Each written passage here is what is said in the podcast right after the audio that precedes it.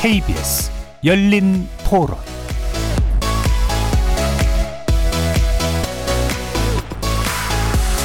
안녕하십니까. KBS 열린 토론 정준희입니다.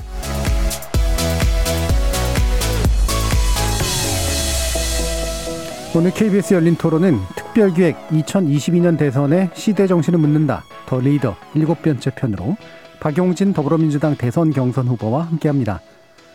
지난 2011년 민주당의 전신인 민주통합당에 입당한 이후 20대 총선의 승리로 국회 입성한 박용진 후보. 2017년 국감 때는 이건희 삼성그룹 회장의 차명 계좌 과세 문제를 지적해서 주목을 받았었고요. 이후에도 삼성의 경영권 승계 문제에 집중해 삼성 바이오로직스의 분식회계 문제도 밝혀내면서 삼성 저격수라는 별명을 얻었습니다. 국회 상임위를 정무위에서 교육위로 옮긴 이후에도 비리 사치 비리 사립 유치원 명단을 발표하면서 저격수의 면모를 여실히 보여주었는데요. 교육 문제 중에서도 특히 사립학교 관련된 문제는 그들만의 카르텔이 워낙 견고한 데다 지역에서 영향력이 있는 경우가 많아서 그간 정치권에서는 사립학교의 문제를 알고도 쉬쉬하는 분위기였죠.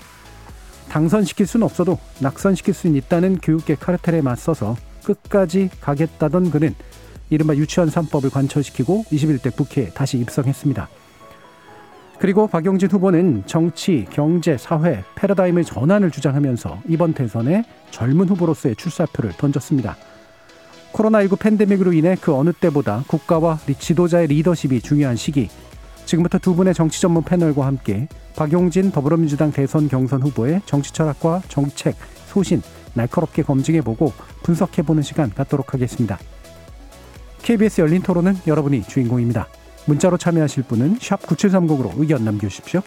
단문은 50원, 장문은 100원의 정보 이용료가 붙습니다. KBS 모바일 콩, 트위터 계정 KBS 오픈, 그리고 유튜브를 통해서도 무료로 참여하실 수 있습니다. 일라디오, 이제 콩에서도 보이는 라디오로 만나실 수 있습니다. 시민 논객 여러분의 뜨거운 참여 기다리겠습니다. KBS 열린 토론 지금부터 출발합니다. 2022년 대선의 시대 정신은 공정이요. 솔직하게 월급 오르는 거요. 그게 최고인 것 같아요. 사회 갈등 해소를 해주셨으면 좋겠습니다. 아파트 값이 굉장히 많이 뛰어서 이제는 꿈조차 꿀 수가 없, 게 됐더라고요. 코로나19가 빨리 물러갔으면 좋겠어요. 계층 간 불평등 많아요. 일자리 문제 좀 해결해 주셨으면 좋겠어요. 동생 생기면 좋겠어요. 엄마, 동생 좀 낳아주시면 안 돼요? 안 돼요. 여성이 안전한 나라가 됐으면 좋겠어요. 입시 교육이 철폐됐으면 좋겠습니다. 어렸을 때 별로 기억이 안 좋아서 연애하고 싶습니다. 봄 내려온다. 봄이 내려온다. 지금 우리에게 필요한 리더십을 묻습니다. KBS 열린 토론 특집 The Leader 지금 시작합니다.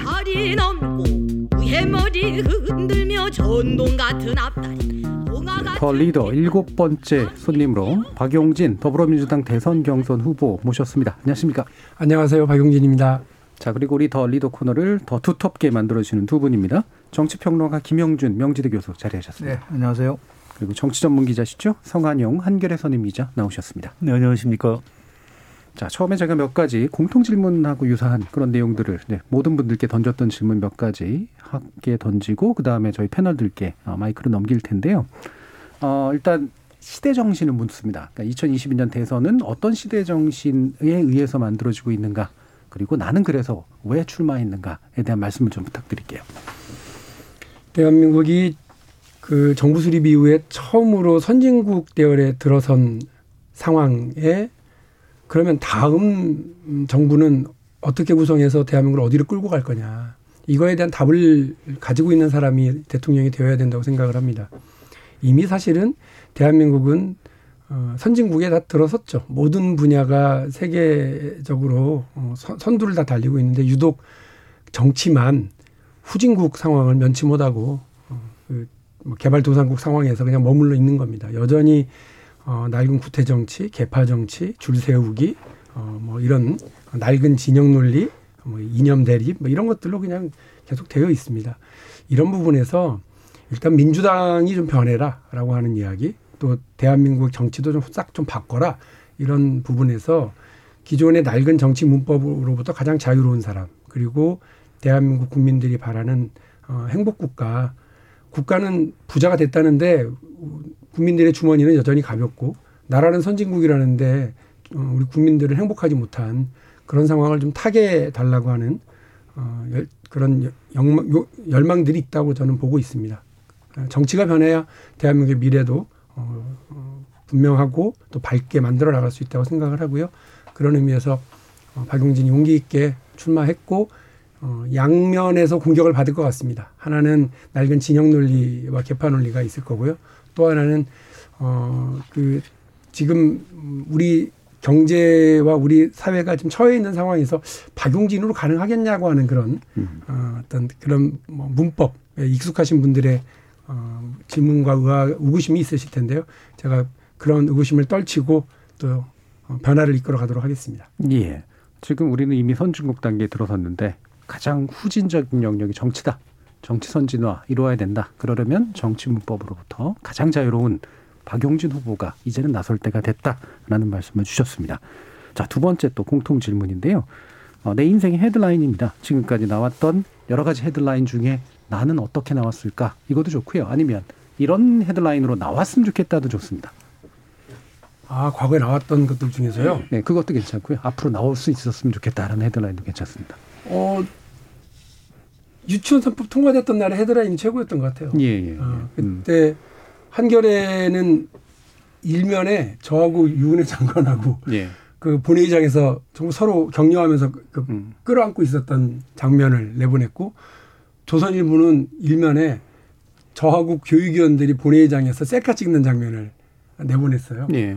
어, 그러니까 뭐 보수 진보 할 것 없이 그날의 그 법안 통과의 가장 해, 어, 하이라이트는 유치원 3법이 음. 그 1년 4개월 만에 통과됐던 그날이거든요. 예. 헤드라인은 각각 어떻게 뽑았는지 기억은 안 나는데 저는 딱 그 장면들이 기억이 납니다. 예. 저도 사실 개인적으로 박영준 후보님을 뵙게 된 계기도 그 유치원 3법 음. 진행하시면서 저 이제 한번 프로그램 모신 적도 있었고 그때 제가 아침 라디오를 진행하고 있었는데 예, 예 맞습니다. 예, 그 거기 이제 저 인터뷰하다가 제가 살짝 싸우는 목소리가 돼버려 가지고 저는 그 차량 이동 중에 막 하고 있었는데 예, 예, 예. 약간 예.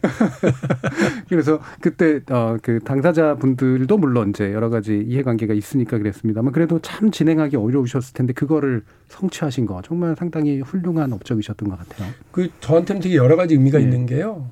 그 유치원 3법은 아까 잠깐 소개를 그렇게 하셨는데 다들 알면서 쉬쉬하고 있었던 측면이 있어요. 음. 근데 그거를 무모하다 싶는 평가를 받으면서 덤빈 것도 있는데 네. 저한테는 정말 그게 의미가 큰 게 제가 만일에요. 진보 정당에 있었다면 그 법을 가지고 예를 들면 유치원 사립 유치원 사회, 그 사회에 그 비리 상황을 폭로할 수는 있죠. 그렇죠. 네. 그런데 그 법을 1년 4개월 동안 끌고 와서 음. 본회의장에서 통과시키는 건 불가능했을 거예요. 예. 폭로는 가능했겠죠. 그리고 저는 영웅이 됐겠죠. 음. 박수를 받았겠죠. 그러나 국회의원이 주목받고 박수 받는 게 중요한 게 아니라 제도를 변화시키고 법률을 바꿔서 국민의 삶을 바꾸는 게 되게 중요한 문제. 그게 네. 핵심이잖아요. 네. 음. 그거를 하니까 그동안 민, 민주노동당, 진보신당을 같이 했던 사람들이 넌 배신자다. 네. 어, 진보정당을 떠났다. 출세하니까 좋냐. 이런 음. 온갖 비아냥을 다 들었는데 그걸로 어, 내가 왜 민주당에 와서 국회의원을 했는지를 보여주는 어, 그런 예. 게 돼서요. 뭐 이건희 회장 차명계좌 건도 저한테 컸고 이재용 부회장의 경영권 승계 불법 행위를 어, 바로 그 이거 이거에 대해서 그 폭로한 것도 되게 컸지만 정말 기, 기분 좋고 제 정치에 정말 하나의 획을 긋는 건 예. 유치원 사법 통과했던 게 확실합니다. 예, 마침 또 그 말씀이 나오셔서 보통 이제 진보 운동을 하셨거나 진보 정당 운동을 또 해오신 분들이 겪게 되는 가장 큰 문제가 바로 그런 정벽이잖아요. 그러니까 뭐 언론의 주목은 받을 수 있으나 네. 실제 제도를 바꾸지 못하는 네. 그런 식의 한계 같은 거. 그래서 또 이제 민주당에 투신을 하시게 된 계기도 아마 좀 그거하고 연결이 돼 있을 것 같은데요. 예. 뭐 그냥 단순하게 말하면 아까도 말씀드린 것처럼 세상을 1미리라도 변화시키는 게 정치의 목적이지 예. 나의 주장과 내 소신만 드러내려고 하는 것은 아니잖아요. 그래서 많은 위대한 정치가들은 다 타협을 한 거예요. 네네. 욕을 먹고 손가락질을 받더라도 타협하고 세상의 변화를 만들어내는 내서 국민의 삶을 편안하게 만드는 게 핵심이었지. 어, 이 선비가 아니잖아요, 정치인은. 음. 그러니까 김대중 대통령도 상인의 현실 감각과 서정의 예. 문제의식으로 반, 반보씩만 움직여 나가라고 얘기하신 것 같거든요. 저는 그게 가장 정치인으로서는 가장 위대한 가르침이라고 생각을 합니다. 예. 그러면 사실 진보 정당도 눈에 보이지 않는 또는 눈에 보이는 개파들이 사실 굉장히 많잖아요. 어, 많아요. 그 대립도 굉장히 많고. 근데 이제 아까도 민, 어, 기존의 정치문법에 대해서 얘기를 해줬습니다만 개파라든가 진영 논리라든가 이런 것들을 또 이제 옮기면서도 굉장히 또 많이 느끼셨을 텐데 네. 어떤 부분을 가장 큰 문제로 좀 생각하시게 됐나요? 그 개파가 남기는 정치에서의 가장 큰 해악은요. 그, 그, 그 능, 국민의 삶을 바꿀 만한 리더십을 갖고 있지 못하더라도 그 개파의 어깨 위에 서서 예. 자기의 지위를 공고히 하는 사람들이 이 리더십을 발휘한다는 거예요. 음. 그 무슨 말이냐면 집단 속에서 그냥 어, 그게 물려받은 것이든 본인이 투쟁을 해서 얻은 것이든 그 자리를 차지하면 자기보다 훨씬 국민에게 어, 설득력을 갖추고 있고 정치력과 리더십이 있는 사람이라 이라 할지라도 밀어내고 그, 그 위에서 어, 자신의 의지를 관철시킬 수 있는 구조가 만들어지니까 이게 물론 정치는 혼자 하는 거 아닙니다만 이런 과정이 반복되면서 자꾸 이렇게 어, 어떤 다른 생각을 갖는 사람 어, 혹은 다른 길을 찾으려고 하는 발상전환을 가지고 있는 사람들, 문제제기 집사 이런 사람을 자꾸 추방합니다. 음. 이렇게 추방하는 방식으로 가게 되면 그 사회 전체가 어, 획일화되죠. 예. 그 집단 전체가 획일화되고 그러면 저는 창조적인 방식으로 사회나 그 집단이 발전해 나갈 가능성을 스스로 차, 제어해 나가거든요. 개파가 갖는 가장 큰 문제는 저는 그거에 있다고 보는데 음. 어 그래서 저는 뭐, 뭐 개파 개파에 뭐저 가담 가담이라면 좀 이상하고 아, 그 들어가거나 아니면 거기에 무슨 하려고 하는 노력을 예.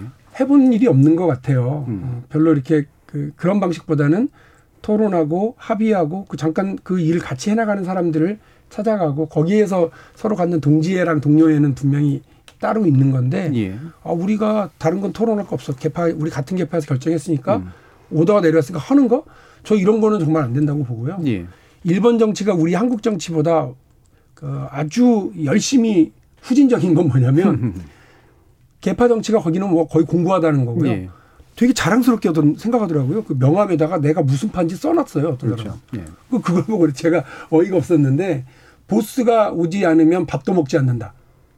그 이상한 서열주의. 음. 그리고 할아버지 지었고 아버지가 물려받고 아버지 지었고 아들이나 딸이 물려받는 그런 거를 아무렇지도 않게 생각하면서 그 국민들로 하여금 정치 참여의 길 차단하고 막는 저는 그것 때문에 일본 정치가 저 모양 저 꼴이라 생각하는데요. 한국 정치는 그보다는 더 역동적인 건 맞지만 예. 어, 이걸 넘기 위해서는 개파의 이런 뭐 긍정 긍정적인 측면도 있습니다. 부정적인 측면은 최대한 내부에서 투쟁하고 싸워서 최소화시켜내는 작업들을 계속 해야 된다고 봅니다. 예. 그 개파 정치가 뭐 정치를 혼자 하는 건 아니지만 하지만 대중들이 필요로 하는 인물의 차단, 인물의 진출을 차단하는 그런 그죠 골목대장 위주의 어떤 논리 네. 이런 것들이 이제 굉장히 강하게 어, 비판해 주시기도 했습니다. 자 마침 또 이런 정당 정치나 이런 얘기들이 또 나왔기 때문에 김영준 교수님께 마이크를 한번 넘겨볼까요? 예, 2000년도에 1월 달에 민주노동당이 만들어졌잖아요. 네. 그때 문화일보가 선정한 차세대 리더 100인에 뽑혔었어요. 아, 예, 예. 네, 그게 21년이 됐네요. 21년 전인데. 예.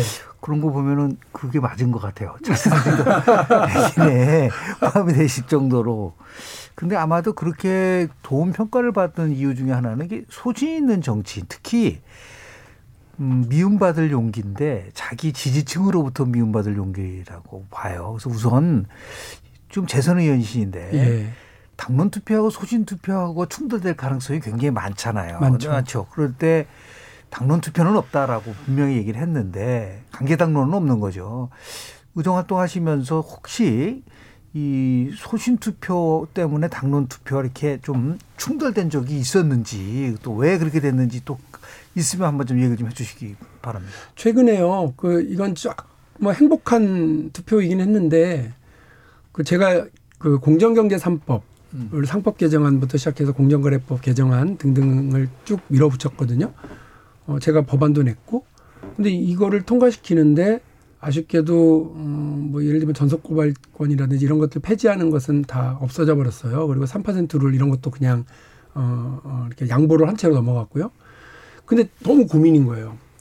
이른바 우리 사회에 우리 정치권에 경제 민주화라고 하는 유령이 떠돌아다닌 건 한 10년이 넘었는데 그 유령의 실체를 옷자락을 잡아가지고 이렇게 그 법조문에 넣은 건 이번이 처음이거든요. 이걸 통과시켜야 한다라고는 의지는 분명했는데 제가 아까 말씀드린 것처럼 정치는 혼자 하는 게 아니니까 뭐 경제계도 반발하고 야당도 반발하고 이러니까 조정을 했어요. 근데 저는 최전방 공격수 역할을 했거든요. 다 통과시켜야 된다. 그러나 어쨌든 당과 청와대에서 조정을 했어요. 막 욕을 먹어가면서 조정을 또 했어요. 그러니까 제가 이 법안이 통과되는 것이 70%짜리라도 통과되는 것이 일보 전진은 맞거든요. 그러나 그 당론 투표임에도 불구하고 저는 기권을 했어요. 왜냐하면 미진한 부분이 분명히 있다라고 하는 걸 역사에 남기고 싶다라고 하는 게 제 의지였고 이, 이 경우에는 제가 기권을 던졌거든요. 그 이런 경우는 행복한 경우라고 생각하고요. 어떤 경우는 잘 납득이 안 되고 이해가 잘 안 되는 경우도 있는데 그냥 우하고 통과시킬 때 같이 해주는 경우들이 있었어요. 그 당론 투표라는 이름으로 저도 그러니까 공부도 안 돼 있고 상임위에서 잘했겠지 싶으니까 하는 경우인데 나중에 돌이켜 보면 아이고 이거 내가 그때 조금 더 깊이 고민했었어야 되는 건데 나도 그냥 어 그냥 당론 투표라고 하는 무책임한 어그 어, 바구니 안에서 같이 그냥 묻어갔구나 하는 그런 느낌이 드는 경우는 있었습니다. 음. 그러니까 예를 들면 뭐 타다금지법 같은 경우도 뒤에 생각해 보니까 아 이거 나랑 생각이 안 맞았던 건데 그때 조금 더 논의할 걸 이런 게 있었고 뭐 우리 내부적인 혼란도 많았는데 뭐 지금 벌써 이제 돌아오는 부동산 관련 법안들 어, 이제 좀 다 다시 수정하기도 하고 어, 이렇게 하고 있는 것들에서도 제 공부가 부족했던 부분들이 있다는 걸 솔직히 말씀드립니다. 음. 현실적인 장벽도 좀 있으실 것 같아요. 왜냐하면 보통은 상임위에 맡겨져 있고 그렇죠. 자기 상임위가 아니면 예. 보기도 좀 어렵고. 예, 잘 모르, 모르는다고 예. 말씀드린 게 한 200개씩 통과시킬 때는 예. 법안 이름도 잘 못 보고 그냥 뭐 이거 뭐 상임위에서 합의했다니까 음. 하고 찬성을 누른 경우가 있다는 것도 죄송스럽습니다. 음. 근데 이제 이슈가 되고 쟁점이 커지면은 어차피 이제 국회의원들도 다 관심을 갖게 되고 본회의에서 투표하게 되고 언론중재법이 오늘 상임위원회 통과했고요. 뭐 징벌적 손해배상 도입하고 뭐 언론 개혁 해 언론 개혁을 해야 된다라는 당위론 있지만 어 이게 지금 상임위원장 넘겨주기 전에 빨리 그냥 어 빵빵 치려고 하는 거 아니냐 무리하고 있다 이런 25일 날 당장 본회의에서 투표 할 텐데 어떻게 찬성하실 거예요? 반대하실 거예요? 의총이 열리게 되면 어, 우려를 뭐저 표명하는 분들이 있을 거라고 생각을 하고요. 제가 제일 걱정하는 건 어, 이제 그 뭐 보도를 보니까 애초에 우려했었던 여러 가지가 많이 빠지긴 했더라고요. 어, 그래서 그 어떻게 보면 처음에 있었던 악의적인 허위 보도라고 하는 그 부분에서의 그 대상 지점은 남아 있지만 그로 인한 어, 징벌적 손해배상 제도라든지 하는 그 이제 처벌과 이런 규정 쪽에서는 조정이 많이 있, 있기는 됐는데 저는 이제 제일 우려스러운 게 어, 이제 개혁의 부메랑 효과인 겁니다. 우리는 좋은 의지로 통과를 시켰는데, 어라? 20년 동안 그 오매불망 바라던 공수처를 통과시켜 놨더니 첫 번째 수사 대상이 조희연 교육감이야? 이러면서 다들 멘붕이었던 것들. 그리고, 어, 어라? 뭘 이렇게 제도로 하나 만들어 놨더니 오히려 우리가 생각했었던 효과가 효과와는 정반대 효과를 가져와. 그 잘못하면 그, 뭐, 이제 이 그냥 편의적으로 우리 저 저작권에서 나누는 방식으로요. 예를 들면 조중동 매체가 갖고 있는 파워가 크잖아요. 여기 보수 매체라고 치고요. 또 예를 들면 한겨레 경향은 진보 매체라고 치자고요. 근데 언론이라고 하는 거는 뭐 문제 제기를 이렇게 하는데 100% 확신을 가지고 문제 제기를 하기보다는 이러이러한 흐름에 대해서도 우려를 하고 이제 던지기도 하잖아요. 근데 보수 매체의 그런 행위가 못마땅하다고 생각해서 혹시나 이 법을 찬성하는 분들이 계시다면 뒤집고 생각을 해보실 필요는 있어요. 진보 매체도 그렇게 그 문제 제기를 하는 경우가 많거든요. 네. 이렇게 가는 게 맞아요 하고 하면서 매섭게.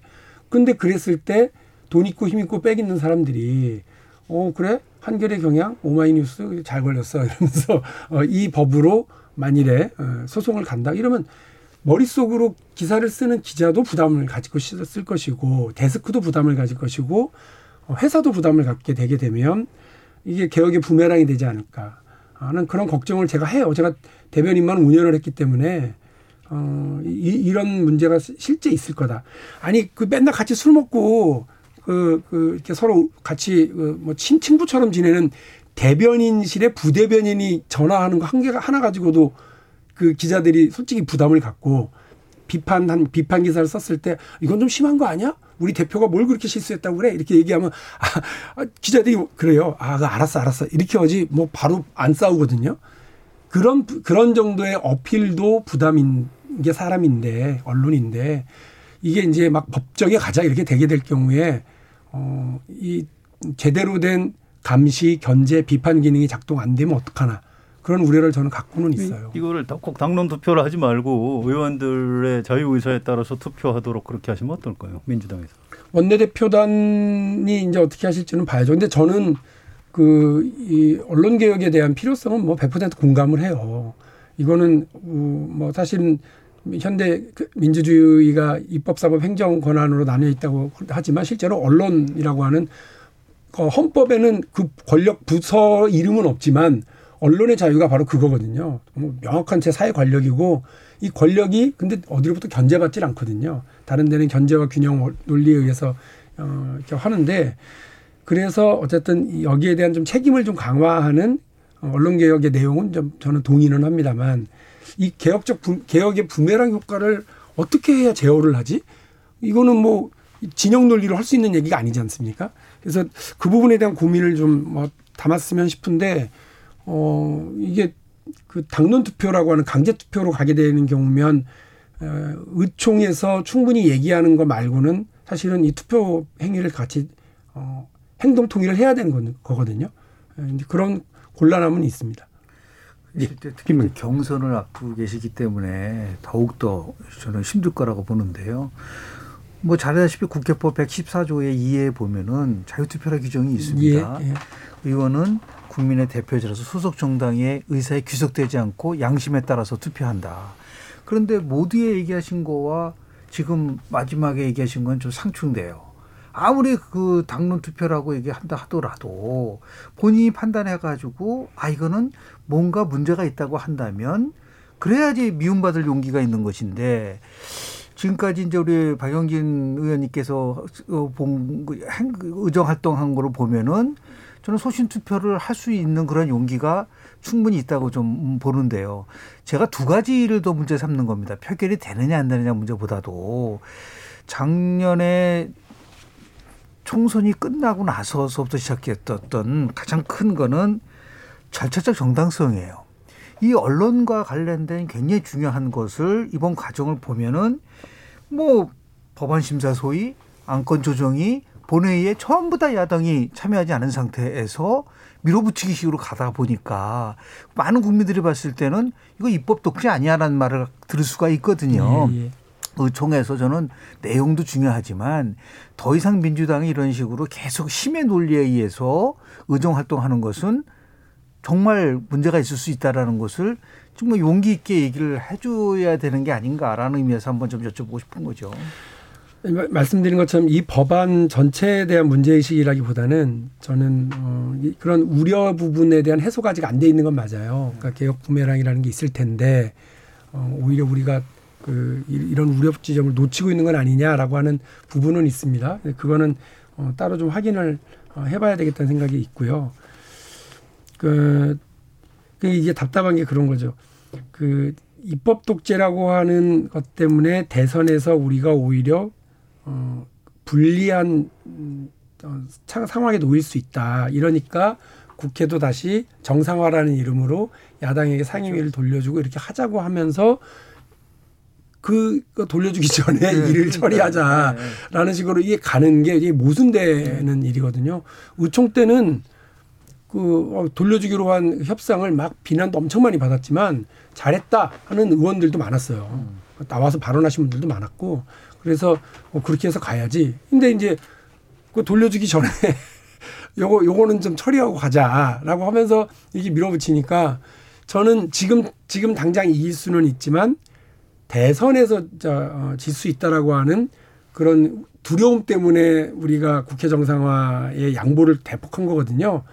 근데 또 이렇게 어, 하면서 가는 게 어, 일단 이거는 근데 부담스럽긴 한데 이게 참 고도의 정치적인 판단이고 지도부가 선택을 해서 밀고 나가는 일이 일이 되다 보니 어, 뭐 저로서는 어, 비판적이고 우려스러운 지점은 있, 지만 또 뭐 정당을 같이 하는 입장에서 뭐 제가 이걸 끝까지 막 이건 된다 안 된다 이렇게 얘기하는 게 어떤가 싶어요.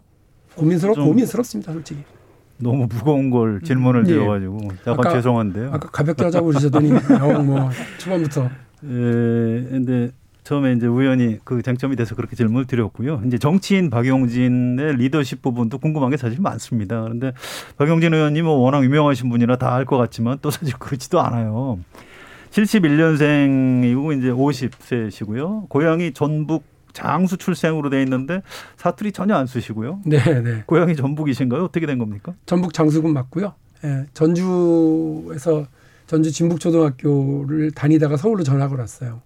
그래서 뭐 사투리를 집안 사람들이랑 그 지역을 가면 하고 아, 이렇게 어, 어, 공무를 수행할 때는 사투리를 잘 쓰지 않죠. 서울로 유학을 오신 건가요? 아니면 아닙니다. 아버님 따라서? 부모님과 함께 다. 아, 부모님이 어떤 직업 가지고 계셨나요? 아버지가 경찰 공무원이셨어요. 어, 근데 이제 비간부시죠.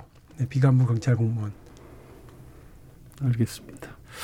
그 출 아까 이제 출마 그 선언문에 보면 개파를 배경으로 삼지 않겠다 했고 이제 개파로부터 자유로운 정치인 얘기 굉장히 많이 하시잖아요. 그런데 에, 이런 궁금증이 있어요. 그 정치라는 게 이제 또 혼자 할 수 없는 거라고 아까 말씀을 하셨듯이 박용진 대통령이 되면 장관들을 누굴 시킬까?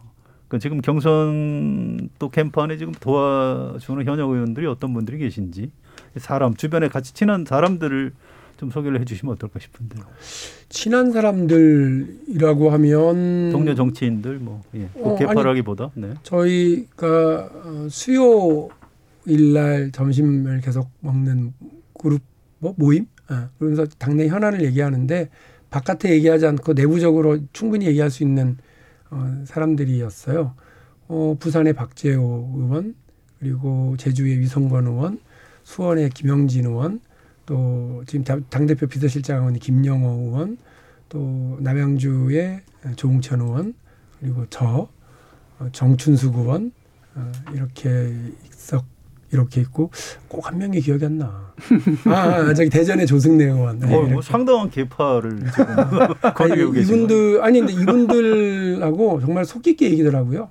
당내 운영과 관련해서는 꼭 한 명 두 명씩이 전략기획위원장을 맡고 있거나 당의 대변인을 맡거나 요직을 하고 있어서 그분을 통해서 의사 전달을 했어요. 그랬기 때문에 바깥으로 우리가 떠들진 않았던 거고요. 초선 때부터 계속 이렇게 모임을 같이 해오고 그래서 한 벌써 사, 4년 넘는 음, 상당히 오래된 어, 그룹이죠. 이 국회는 안 돌아오셨습니다만 김혜영 의원과 어, 그리고 저기 김성수 의원, 이훈 의원도 예, 그 멤버였어요.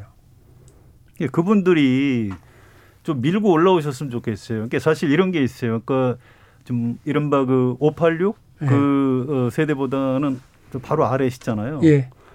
근데 이제 뭐 맨날 뭐 종북 386 이제 보수에서 그러니까 당내에서도 아니 386들이 너무 오랫동안 다 말아먹는다. 이거 뭐 음. 좀 비켜달라. 아니 세상에 비켜주는 선- 정치 세력이 어디? 그럼요. 그 밑에서 밀고 올라가야 예. 되는 거죠. 그래서 지금 말씀하신 정치인들 굉장히 좋은 분들이거든요. 네. 그런 분들 뭐 개인기도 뛰어나시만 이렇게 또 세력을 형성해서 좀 밀고 올라가셨으면 좋겠어요. 일단 뭐랄까요? 그 처음에는 그런 욕심이 있었어요. 이분들이 저를 좀 음, 도와주고 같이 해주셨으면 좋겠다라고 하는 그런 욕심이 있었는데 박용진이 나가면 될 것 같은 이런 이런 걸 못 만드는 상태에서 그냥 단기 필마 형식으로 하다 보니 그분들은 이러저러한 관계와 어, 인연들 때문에 이제 뿔뿔이 다른 걸 다른 캠프를 지지하시는데 뭐 다 이유가 있고 근거가 있는 일들이니까 그거를 뭐 제가 뭐라고 할 수는 없고요. 다만 제가 이번 경선의 그 중반을 넘어서면서부터 계속 얘기하는 게 유능한 진보의 길을 열겠다는 거였습니다. 그 유능한 진보라고 하는 게 진보가 북한 혹은 안보 문제에서 유약하다라고 하는 오해 그리고 어, 부동산 먹고 사는 문제, 민생, 경제에서 어, 실력 없다, 무능하다라고 하는 비판 어, 이런 문제에서 저는 든든한 안보, 실력 있는 경제를 통한 이 유능한 어, 진보의 길을 열겠다라고 하는 부분을 이제, 적극적으로 얘기하고 있거든요. 근데 그런 면들이 다 쉽지가 않아요. 북에 대해서 할 말한다고 하는 게 쉬운 일이 아니죠. 왜냐하면 한반도 평화 화해 교류 협력의 길을 넓히자고들 계속 당론을 가지고 세- 왔는데 제가 그래서 최근에 그렇게 얘기해요. 여러분은 낡은 진보는 그 저 김대중 대통령의 햇볕 정책을 계승한다면서 세 번째 것만 계승하고 있다. 첫 번째 무력 도발을 용납하지 않는다. 두 번째 흡수 통일에 반대한다. 세 번째가 그를 바탕으로 남북 화해 교류 협력을 확대한다는 거였어요. 그 세 번째만 하는 거예요. 그러니까 북이 뭐라고 하든 개성공단을 폭발을 시키든 어쨌든 간에 계속 우리 국민들은 저거 뭐야? 응? 여기 저 민주당은 진보는 북, 북한이 뭐라고 그래도 그냥 가만히 있고 참고 인내하는 것이 진보야. 불안해하시죠.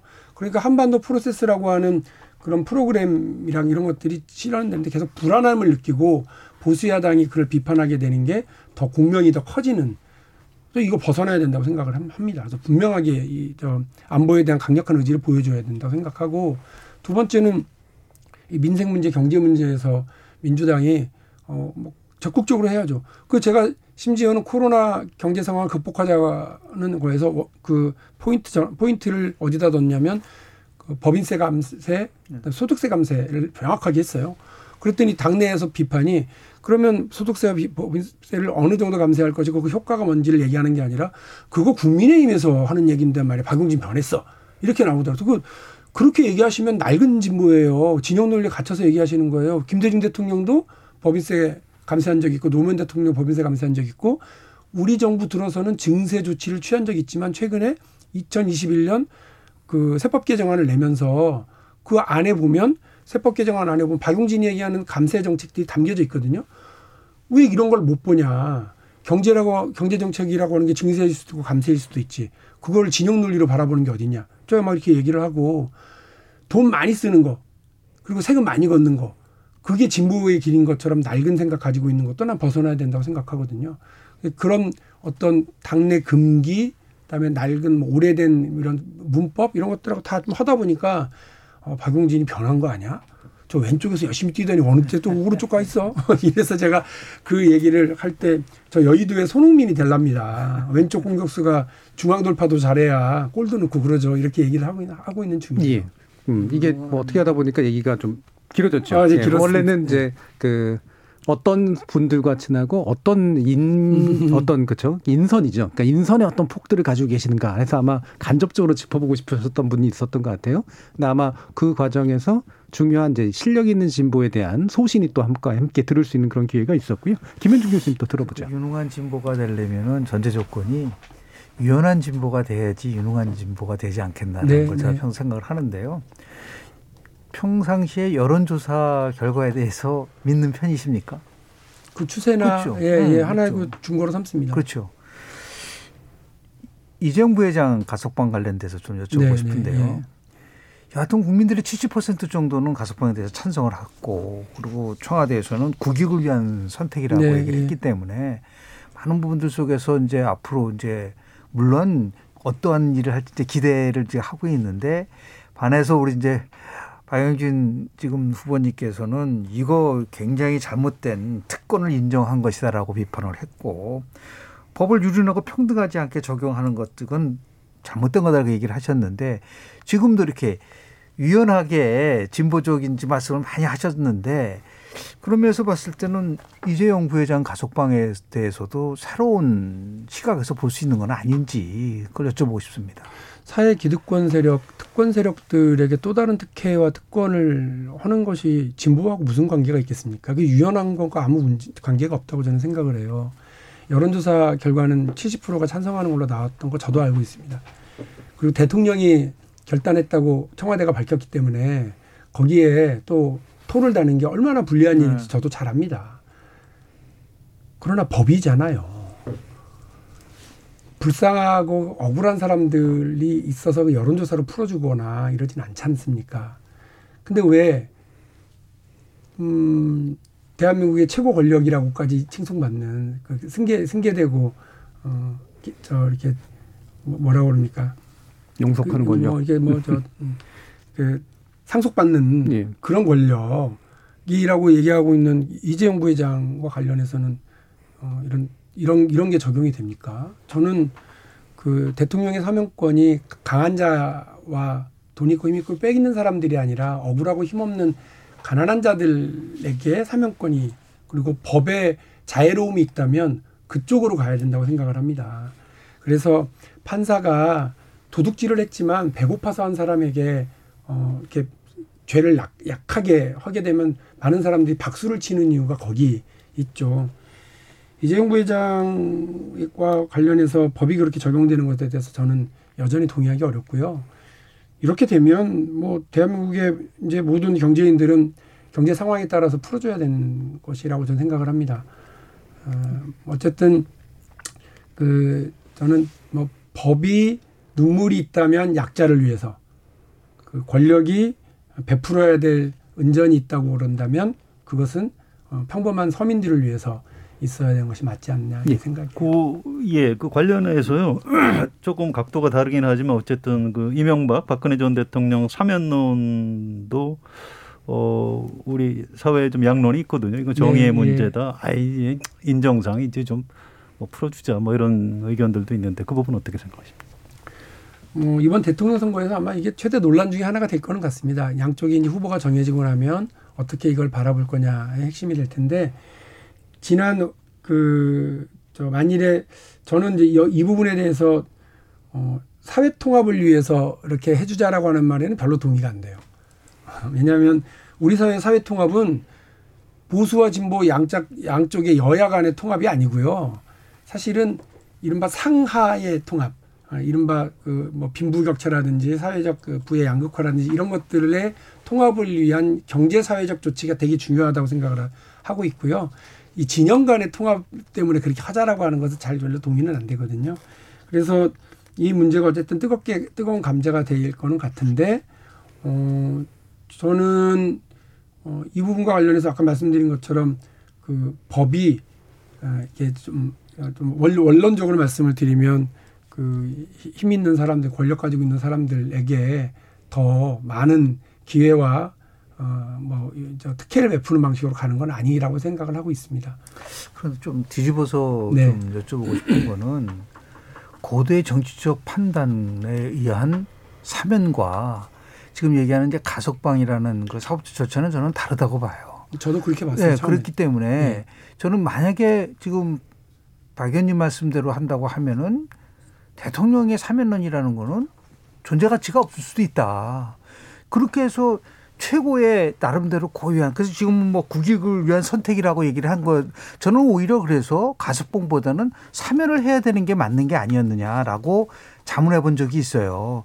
그래서 그 모든 거를 사면론을 사법 정의에다가 놓다, 놓다 보면은 그럼 제가 볼 때는 사면론이 존재하는 그 기본서부터가 무너지기 때문에 그것을 너무 지나치게 사법적이라든지 약자라든지 이런 거로 판단하다 보면은 제약이 또 있을 수도 있다라는 부분 속에서 저는 지금도 정말 만약에 필요하다면은 대통령이 결단을 내려서 뭐 두 전직 대통령이든 아니면 뭐 이재용 부회장이든 또 뭐 필요한 분들이 계시다고 하면은 그거는 존중해 줘야 된다. 미국은 셀프 사면도 돼요.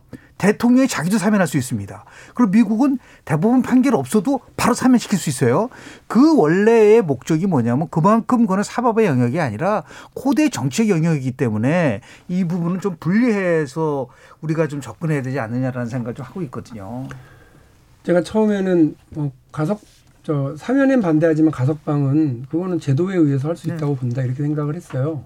근데 이제 그 점점 드러나고 있었던 게 어 뭐야 그 가석방 심사 대상을 형기 70%를 채운 사람에서 60%로 낮춰지게 되고 또 교정 통계 연보를 들여다 보니 어느 세상에 70%는 커녕 80%가 돼야 나온 사람이 대부분이고 그 70%도 채우지 못하고 나온 사람은 그 이제 0.3%밖에 되지 않는다는 거예요.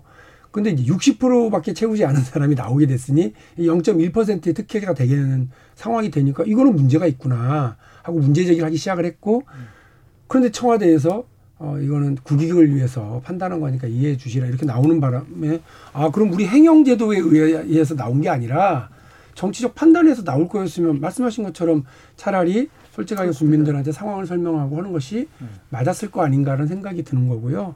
저는 대통령이 지금이라도 어, 예를 들면 이명박 박근혜 대통령 전직 대통령에 대해서 사면 판단이 되게 중요하다 라고 하시는 판단을 한다고 그러면 그거는 우리가 위임한 권력을 가지고 대통령이 선택하고 판단하는 거니까 그 부분 자체를 뭐라고 네. 생각은 전혀 없거든요. 그래서 제가 조심스럽게 아까 네. 말씀을 그렇게 했죠. 이번 대선에서 상당히 뜨거운 감자가 될 거다.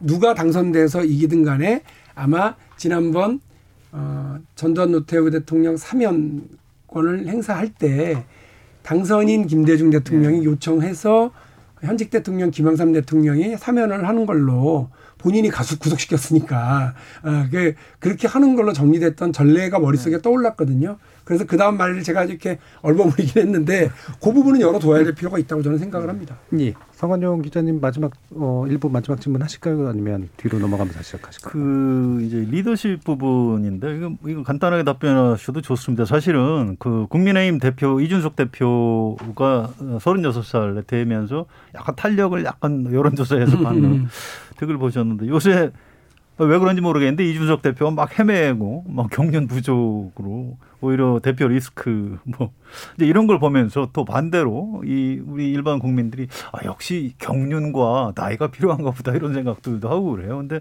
박용진 의원님 뭐 이제 지금 50세지만 굉장히 상대적으로 젊은 후보시고 그런데 그런 그 경륜 부족이라고 할까요? 그런 네. 부분에 대해서 좀 더 설득력이 있는 어떤 설명 필요하지 않을까요? 경륜은 중요하죠. 그런데 어느 때에 따르면 그 돌파력, 어, 그 역동성 이런 것들이 그 사회에 더 필요한 때가 있고요. 정치든 뭐 경제든 문화든 어느 분야에서든 어, 뭐 경륜이 필요할 때가 있고 돌파력이 필요할 때가 어, 있다고 보는데요. 지금 대한민국 정치에서 필요한 건 그 경륜보다는 역동적인 어, 어떤 에너지 어, 이런 것이 더 필요하고 국민들이 그런 변화를 요구하고 계시는 건 어, 맞다고 보거든요. 그런 면에서 어, 제가 좀 어, 그 적극적으로 이런 변화를 좀 주도하고 끌어나갈 생각이고요. 노무현 대통령이 어떻게 보면 개파의 지원이랑 동료 의원들의 도움 없이 어, 경선 과정을 돌파를 했잖아요. 근데 그 노무현 대통령이 어, 다- 대통령이 되는 것으로 민주당의 세대 교체가 이루어지고 또 그 한국 정치의 세력 교체가 이루어졌었거든요. 그런 큰 변화가 만들어지는 상황, 그런 편 변화가 요구되고 있는 때인 건 맞다고 생각합니다. 예. 자, 지금까지 KBS 열린 토론 특별기획 2022년 대선의 시대 정신을 묻는다. 더 리더 일곱 번째 시간으로 박영진 더불어민주당 대선 경선 후보편 일부 함께 하셨는데요. 어, 이 후반부 토론에서는 좀 더 정책 현안에 관련된 그런 내용 살펴보도록 하겠습니다. 여러분은 지금 KBS 열린 토론과 함께하고 계십니다.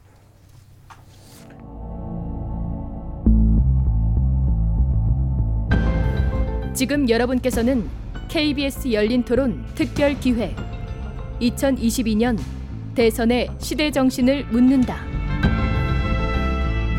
더 리더 박용진 더불어민주당 대선 경선 후보 편을 듣고 계십니다.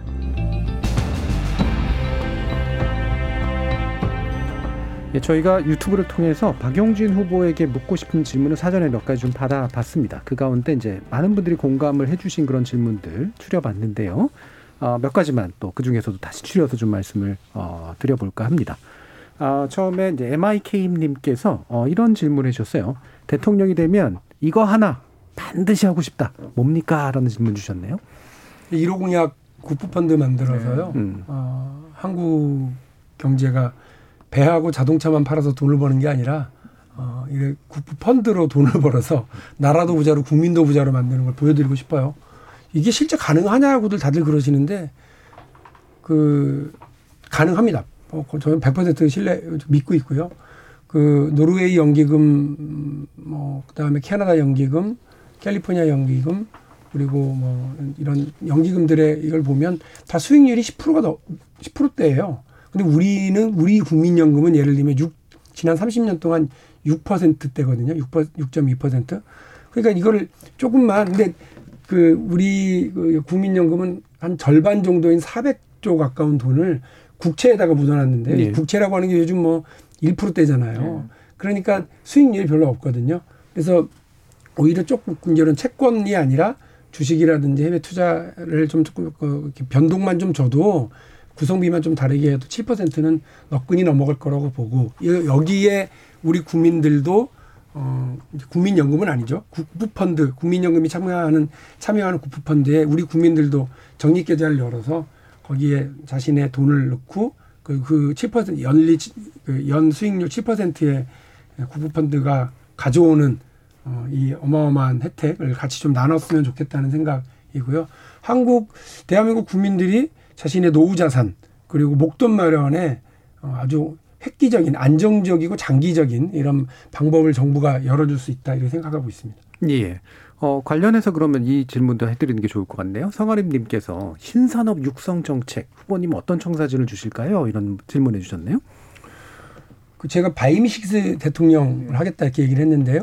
앞자를 딴 거예요. 바이오 헬스, 2, 3차 전지, 미래차, 그리고 6G입니다. 이 분야에서 앞서 나가는 나라가 아마 미래 산업을 주도해 나갈 거다 이렇게 생각을 음. 하고 있고요. 그래서 그 평택의 삼성 반도체 공장 가서 어, 여러 상황 같은 데서 같이 간담회 던 적이 있고요. 또 LG 그 배터리 공장 가서 그 생산 라인에서 같이 또 얘기를 들었고요. 오늘은 그 바이오헬스 분야 관련해서 어, 저 셀트리온 다녀왔습니다. 근데 이제 더 재미있는 건 뭐냐면 음 아마 아실 거예요. 그 배달의 민족, 뭐 쿠팡 그리고 셀트리온이 이 그 시장에서 막 성장하는 과정에서 투자자들을 찾지를 못했어요. 국내에서는. 음. 아까 말씀드린 것처럼 국민연금이 돈이 많으니까 투자를 좀 해줬으면 대박이 났을 텐데 국민연금은 그 매출에서 저기 영업이익을 거두지 못하는 데에는 투자를 못하는 규칙이 있는 모양이에요. 예. 그래서 안 해요. 그러니까 어디서 있느냐면 셀트리온은 싱가폴 테마스액이라고 하는 구프펀드에서 투자를 했고요. 그리고 배달의 민족은 골드만삭스가 투자를 했고요. 쿠팡은 그 저 손정희가 이끄는 소프트방크에서 네. 비전 펀드에서 투자를 했어요. 여기 다 대박 났습니다. 근데 우리 투자자들도 안다는 거예요. 저기 떡잎부터 달라. 그런데 거기에 그, 그 규칙이 달, 하지 못하게 돼 있으니까 못했던 건데, 눈 뜨고도 못했던 건데, 국, 국부 펀드에 떡잎 투자 전략이라는 걸 따로 두려고 그래요. 그래서 우리 국내의 스타트업들 중에서 신성장, 신기술, 떡잎부터 좀 쓸만한 기업들에 대해서 투자해서 장기 투자를 해, 해주고 그게 성공해서 상장하거나 어, 대박을 내게 되면 그 수익을 우리 국민 국민들이 걷어들이는 방식으로 가려고 생각합니다. 그렇게 되면 지금 시장에서 투자자를 못 찾아서 스케일업을 하지 못하는 예. 어, 정말 괜찮은 스타트업들 유니콘 기업이 될 수 있는 충분한 자질이 있는데도 불구하고 해외에 자꾸 자기 지분을 내놔야 되는 그런 좀 슬픈 상황은 없어질 음. 수 있도록 국내에서 충분히 그런 투자 전략들을 만들어 나가도록 음. 하겠습니다. 지금 뭐 유튜브로 질문 주신 것들이 이 박정진 후보님하고 연관해서는 다른 후보님들에 비해서 진지한 질문들이 굉장히 많습니다. 어, 지금 두 분이 너무 진지하게 끌고 가 계세요. 좀 이렇게 가족 얘기도 하고 싶고 그런데 그렇게요. 아, 어떤 얘기를 하더라도 이렇게 대화될 수 있고 예. 네? 준비된 때문에 따뜻한 남자로서의 박영준 후보님 모습 보여드리려고 아, 했더니 아, 예.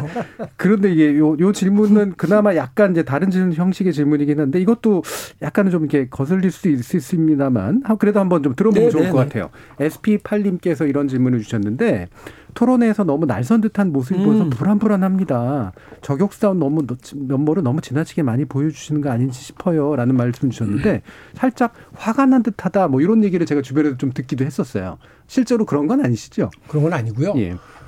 캠프의 작전이 그 뭐 일단 1등 후보 붙잡고 정책 검증 한번 세게 해보자 예. 아, 이거였어요. 음. 그리고 열심히 했죠. 캠프에 가서 욕을 얼마나 먹었는지 몰라요. 아니 예. 이재명 후보한테 화났어요. 뭐 예. 계속 그러면서 정말 욕을 많이 먹었어요 캠프에서. 예. 근데 그 논리적인 토론으로 질문하고 끌고 나가는 것의 문제가 아니고 시간이 급하니까 그렇죠. 계속 몰아붙이는 예. 방식으로 이제 예. 이렇게 한다. 지금 음. 국정감사장에서 장관 음. 우리 이제 전문 용어로 조지다 그러잖아요. 장관 조지듯이 조지듯이 그렇게 하시면 어떡하냐 예. 이런 비판을 많이 받았고 본 경선에 올라가서는 그래서 내 얘기 많이 하는 쪽으로 음. 어, 했고 상대 후보가 자꾸 막 시간을 끌고 이러면 막 답답하잖아 음. 하거든요. 그래서 아예 상대 후보를 보지 말고 카메라만 보고 얘기해라. 예. 그래서 이렇게 작전이 좀 바뀌기도 했, 습니다 예. 예. 이게 아무래도 또 여섯 명이 한꺼번에 하다 보니까 생기는 제약도 굉장히 좀 큰 것 같아요. 아무래도 좀 깊이 있게 토론하기가 좀 어려우시죠. 그때는 예. 또 여덟 명 아홉 명이었으니까 그러니까 처음에는 더 답답했고. 예. 그때 이제 아, 우리 이제 정진희 아나운서랑 같이 이제 했었는데 네. 다른 방송에서 이제 질문을 하면 안 된다. 음. 어, 이, 이거였어요. 네, 룰이 그렇게 돼 있었어요. 뭐 룰이 질문하면 안 된다. 네. 그래서 근데 이제 그 제 얘기를 끌어가려면 음. 이거 맞으시죠? 뭐, 네, 이 정도는 들을 줄 알았는데 제가 그렇게 툭 던졌는데 갑자기 딱 재질하시더라고요. 그러면서 시간이 한 십몇 초 가니까 멘붕이 오기 시작하더라고요.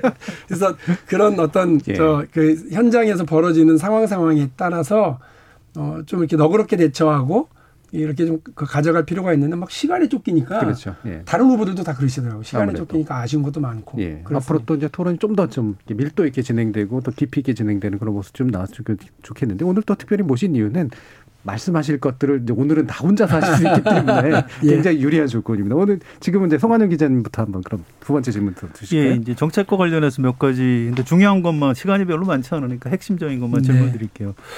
어, 일단 문재인 정부 이제 임기가 다 돼 가는데요. 문재인 정부에서 뭐 잘한 것도 있지만 어, 잘못하고 한계를 보인 데서부터 차기 대선 주자들이 출발해야 된다고 봅니다. 문재인 정부의 가장 그 잘못한 정책이 뭐라고 생각하십니까? 어, 뭐, 뭐, 100% 우리들이 다 똑같이 생각하고 있는 게 이제 부동산 예, 문제예요. 그러니까 주거가 불안하면 국민들의 삶이 흔들리고 주택 문제가 불안해지면 정권이 흔들리거든요. 그 알겠고요. 예, 근데 예. 이 질문을 드린 예, 이유는 예, 예. 왜그 음. 부분을 잘못했다고, 왜 실패했다고 보시는지 이유 분석을 어떻게 하고 계십니까? 원인. 저는 그 집값 폭등이라고 하는 결과를 가져왔고요. 그래서 내 집 마련의 꿈 자체를 허물어지게 만드는 것이 있다고 봐요. 근데 이거 이유 중에 하나가 왜, 왜 그런지 모르겠는데 보수 진보 할 것 없이 강남 집값, 강남 3구 아파트 값 잡는데 모든 총력전을 벌이더라고요. 그리고 시장 대결주의적으로 나가게 되면 저는 진다고 보거든요. 우리 국민들이 지금 이제 3만 달러, 4만 달러 시대에 살고 있고 그, 그 중에 한 상층 30% 정도는 정말 좋은 집에서 살고 싶어 하세요. 근데 그거를 나쁘게 몰면 안 되잖아요. 그리고 필요한 곳에서 좋은 집에서 살고 싶어 하고 새 아파트에서 살고 싶어 하시는 그런 욕망을 가지고 있고 그런 능력을 가지고 있는 분들 그렇게 살라고 두시, 두고 충분히 공급 전략 해주면 되고 중요한 건 시장에서 그런 집을 마련하기 어려운 사람들을 내 집 마련의 사다리를 어떻게 놔줄 거냐. 그리고 내 집 마련을 당장 할 수도 없고 할 필요도 없는 1인 가구나 이런 사람들에게는 어떻게 안정적인 주거 사- 상황을 만들어 줄 거냐. 우리 국민들의 삶은 울퉁불퉁하거든요. 바위돌처럼 울퉁불퉁한데 깎아놓은 사각형짜리 무슨 저기 대리석처럼 바라보고서 정책을 내놓으면 실패하죠. 저는 그렇게 봅니다. 그래서 예. 그 문제 연관성 있는 게 이재명 후보가 얘기한 이제 기본주택에 대해서 굉장히 비판을 하시면서 지금 얘기하신 거가 농축돼 있어요. 네. 국민들은 내 집 마련하고 싶은데 지금 100만 호 공공임대 주택이라는 것은 내 집 마련하는 것에 대한 배려가 좀 없지 않느냐. 네. 두 번째가 아, 역세권에서 100만 원 하려고 한다면 지하철하고 철도 100개를 깔아야 되는 거 아니냐 그런 얘기도 하셨어요. 본인은 그런 얘기 안 했다고 그러시던데요. 그러니까 제가 확인해 봤더니 다 했어요. 다 나왔던 건데요. 지금 그- 국민들은 역세권에서 한다고 생각을 했었었는데요. 예. 공약 발표 때도 그 말씀을 또 그러면서. 이제 부동산 삼박자 정책에서 이제 네. 든든 주거 그리고 가치 성장 주택 편의 임대료라고 얘기를 하셨는데 가장 핵심적으로 다른 후보와 비교해 봤을 때 지금 뭐 이제 우리 이제 김포공항 부지 이전하는 거 포함해서 어떤 거를 가장 먼저 부동산 정책에서 현 정부의 취약한 부분을 좀 바꿀 수 있는지에 대해서 좀 듣고 싶습니다. 가장 독특한 건 사실은 가치 성장 모델이에요. 가치 네. 성장 주택 모델인데 그거는 뭐 저 조금 뭐 그 양이 많지는 않을 거기 때문에 그 말씀드리고 싶은 건 시장 대결주의적으로 가지 않겠다는 겁니다. 그래서 아까 말씀드린 것처럼 시장에서 요구하고 능력되는 사람들이 집을 살려고 그러는데 그, 그 수가 너무 작고 한정되고 여러 규제 때문에 재개발 재건축이 안 되고 하면서 생겨나는 집값 폭등의 결과로 정말 너무나 많은 사람들이 힘, 어, 힘들어하고 있는 거거든요. 그 부분에서 어, 어쨌든 재개발 재건축의 일정 정도 지금 높아진 규제나 이런 부분 좀 뭐 절차적인 완화라든지 뭐 이런 것들을 좀 어, 해야 된다는 생각은 많은 의원들이 좀 하고 있는 것 같고요. 그런데 이게 갑자기 재개발 재건축을 민간에서 막 추진하다 보면 전세랄이 또막 벌어지고 난리가 나닐 거거든요. 그러니까 공공이 먼저 선제적으로 공급을 할 수 있는 지역을 찾습니다. 그게 이제 우리 지금 문재인 정부에서는 뭐 태능이라든지 뭐 창능이라든지 이런 부분들을 찾아서 어 신도시를 하고 집을 공급하는 정책으로 가는 거거든요. 저는 그런 면에서 김포공항의 기능을 인천공항으로 이전하고 그, 고- 그 터에 한 20만 정도의 스마트 시티를 구축하게 되면 공급에서의 확실한 신호 그리고 제 임기가 끝나기 전에 첫 삽을 뜰 수 있는 거라고 생각을 합니다. 다른 데는 그렇게 안 돼요. 민간에 서게 되면 10년 걸리거든요. 첫삽 뜨는 데까지만 해도. 그러니까 이 어, 공급 신호가 확실하고 정부가 이런 것들을 분명히 하겠다고 하는 그런데 민간 주도로만 가는 게 아니라 공급 공공 주도로 가게 되는 그런 어, 의지와 계획을 보여주면 저는 당장 막 패닉 바잉이라고 하는 걸 충분히 잡을 수 있다고 생각을 합니다. 음. 성관영 기자님. 자, 또 큰 줄기가 하나요. 여당하고 야당하고 가장 큰 차이가 나는 게 지금 한반도 정책입니다. 어, 김대중 노무현 문재인 정부에서는 어, 남북 정상회담 했고요. 김영삼, 이명박, 박근혜 정부에서는 안 됐어요. 네. 어, 굉장히 좀 위기도 오고 그랬는데 자 박용진 의원님께서는 출마 선언을 할 때 북한에 끌려다녀서는 안 된다. 뭐 중국과 북한에도 No라고 얘기할 수 있어야 한다. 뭐 감성적으로는 제가 알겠는데요. 이 그러면 지금 보수 야당의 한반도 정책 쪽으로 가시겠다는 건지 아니면 햇볕 정책과 평화 한반도 어, 평화 프로세스 이 맥을 이어가면서 뭘 약간 보완하시겠다는 건지 그 부분을 좀 설명을 해주시는 게 좋을 것 같습니다. 구체적으로 뭐 정책을 이렇게 저렇게 설명하는 것보다는 그냥 김대중 대통령 때를 그냥 설명드리는 게 맞다고 봐요.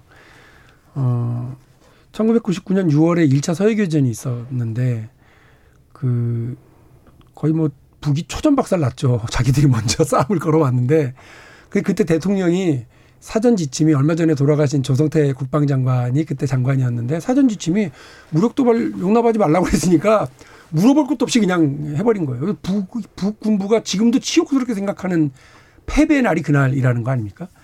근데 대통령이 얼마나 조마조마했겠어요. 뭐 나중에 알았지만 그때 이미 이제 남북 간의 정상회담을 할 건지 말 건지를 놓고서 계속 베를린 선언 이후에 계속 서로 의제가 오고 가고 있었던 걸로 알고 알고 있습니다. 제가 그런데 그때 그런 일이 벌어졌는데 뜻밖으로 어떤 일이 벌어지느냐면 제가 아직도 기억나요. 북이 유감이라고 하는 단어를 썼어요. 항의 항의 쪽이는 한데 이런 일이 벌어진 것에 유감이라는 거예요. 그러니까 항의 쪽이는데 일정한 일종의 사과를 우리가 받았다고 해도 될 만큼의 이 입장이 나오면서 급진전하게 되더라고요. 저는 북도 그렇고요. 분명히 우리가 어, 이 안보 문제에 있어서 우리 선을 정확하게 가지고 있고 의지가 있고 능력이 있다는 걸 보여주면 북도 저렇게 안 해요. 그리고 우리 저는 정말 누구한테 이 얘기를 해야 되는 거냐면 우리 국민들이시죠. 대한민국 국민들이 북하고 싸우길 바라시는 분이 누가 있습니까? 대한민국 국민들 중에 한반도 평화가 확대되기를 바라지 않는 분이 누가 있습니까? 다 바라지만 끌려다닐까봐 그리고 우리가 안보상 불안해 불안해하면 아무것도 못 하거든요. 그래서 국민들을 안심시켜야 된다고 봅니다. 그 서해 교전 있고 나서 남북 정상회담 하는 누가 반대합니까? 예, 저는 그 말씀으로 대신할게요. 음.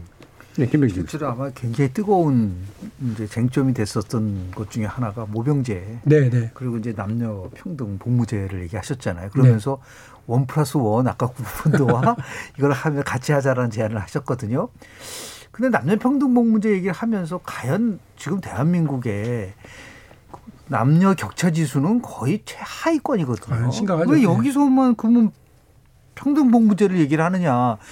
나중에 될지는 모르겠지만 다른 분야 속에서 여성의 지금 차별을 훨씬 뭐 우선적으로 해결하는데 중점을 둬야 되는 게 아니라는 지적이 있거든요.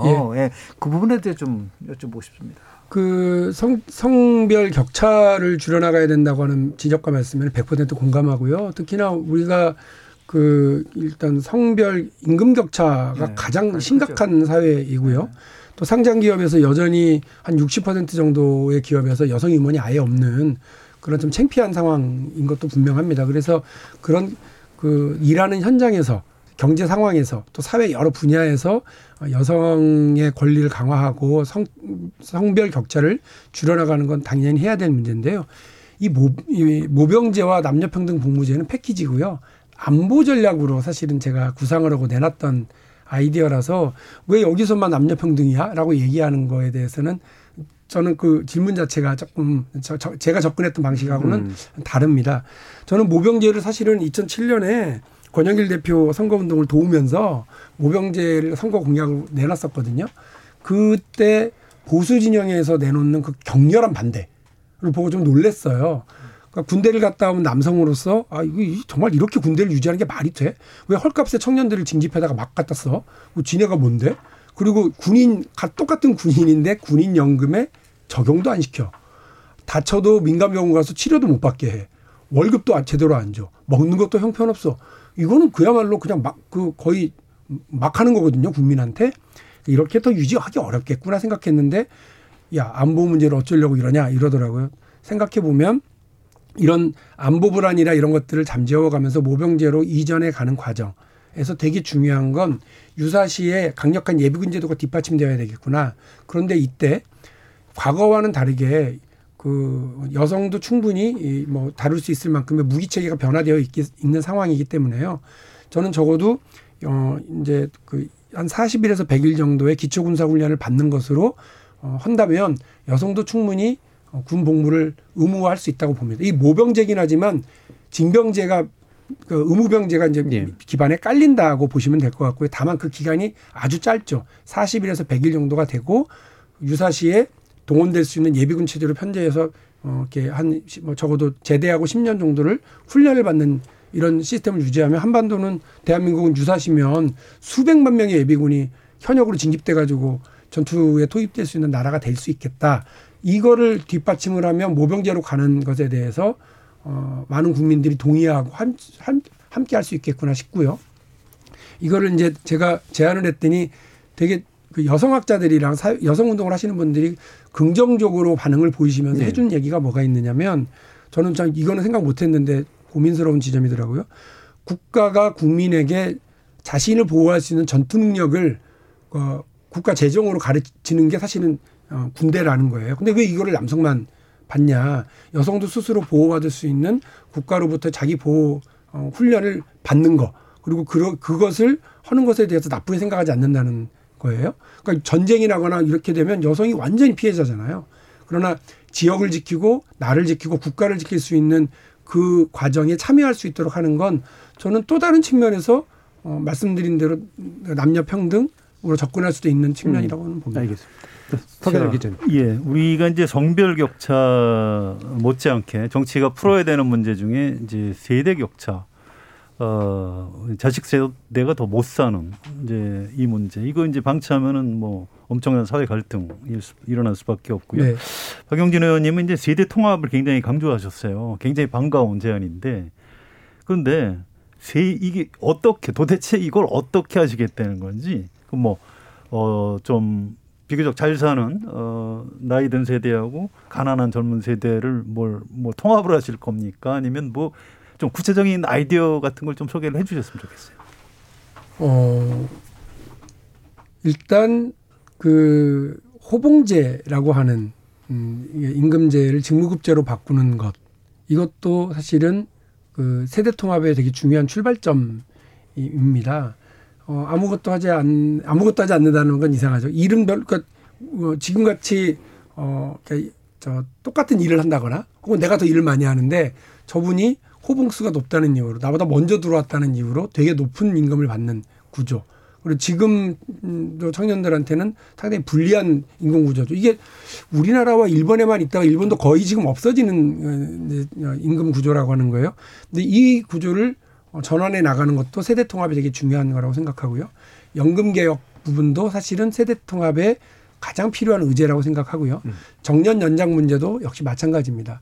중요한 건 우리 사회의 부와 우리 사회의 기회를 어, 지금의 기성세대가 더 많이 가져가는 것이 맞냐.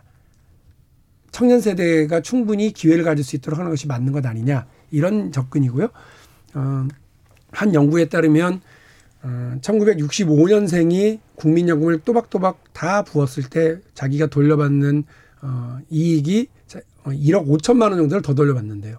그런데 2000년생이 자기가 연금을 꼬박꼬박 다 묻었을 때 돌려받는 돈은 한 4,500만 원 정도를 돌려받으니까 3분의 1도 안 된답니다. 더 무서운 건 2057년이면 연금이 고갈돼서 네. 돌려받지 못한다고 하는 보고까지 나오니 음. 정말 걱정인 거죠. 이, 런 문제를 해소하지 않고 미래 세대와 기성 세대들이 통합하기라는 건 어렵기 때문에요. 정치인들이 아까 말씀하셨던 미움받을 권리, 음. 미움받을 용기, 사실 욕먹을 용기가 필요한 네. 부분이 바로 이런 부분이라고 생각을 합니다. 음. 그래서 마지막 아마 짧은 질문이 될 것 같아요. 네네. 저는 이 말이 참 마음에 음. 들었어요. 누구나 경제 성장을 말하지만 어떻게 성장할 것이냐에 대해서 네, 네. 예, 침묵한다고 하시면서 지금 얘기하는 바이믹스 쓰레기하지만 저는 핵심은 교육혁명 없이는 불가능하다고 봅니다. 네. 그러니까 박용진 의원님께서 하시는 정말 이거는 내가 많이 할 수 있는 교육 혁명의 부분 분야가 있다고 한다면 좀 짧게 좀 말씀해 주시죠.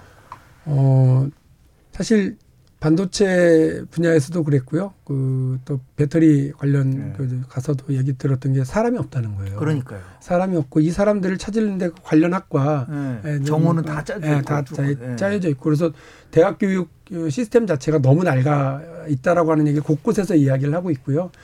대학형 대학 교육을 혁명시킨 혁명하는 게 가장 중요한 부분이라고 생각을 하고 있고 그런 접근들을 어, 과감하게 좀 해보려고 합니다. 예. 자, 이제 마무리할 시간인데요. 한 3분 정도 아마 이제 쓰실 수 있는 시간이 남았는데, 어, 지금까지 좀 안 나왔던 좀, 제가 보기에는 좀 재밌을 만한 질문 하는 가지 짧게 음, 드리면, 네. 윤석열 국민의힘 대선 예비 후보에 대해서 한 시간 주면 이길 수 있다. 어떻게 하시면 되는 겁니까? 아이, 한 시간도 길 것 같아요. 요즘 이제 그걸 하시는 거 보니까 세상에 토론 무서워서 토론 안 나오려고 자기 개파 의원들 벌써 동원하는 거 보세요. 에이, 진짜 저러는 건 아니지. 그러니까 저는 토론할 자신 없으면 집에 가시라고 말씀드리고 싶고요.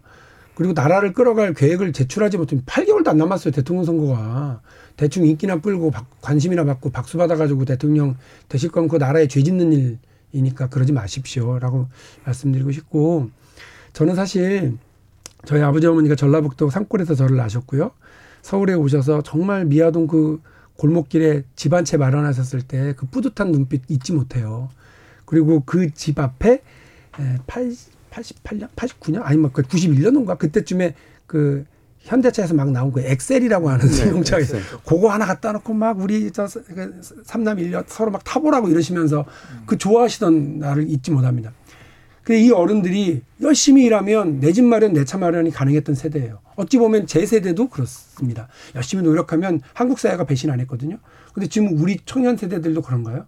저는 그래서 우리 국민의 소박한 삶 다섯 가지. 내 집 마련, 내 차 마련, 그리고 가족의 건강, 자녀의 교육, 노후 자산.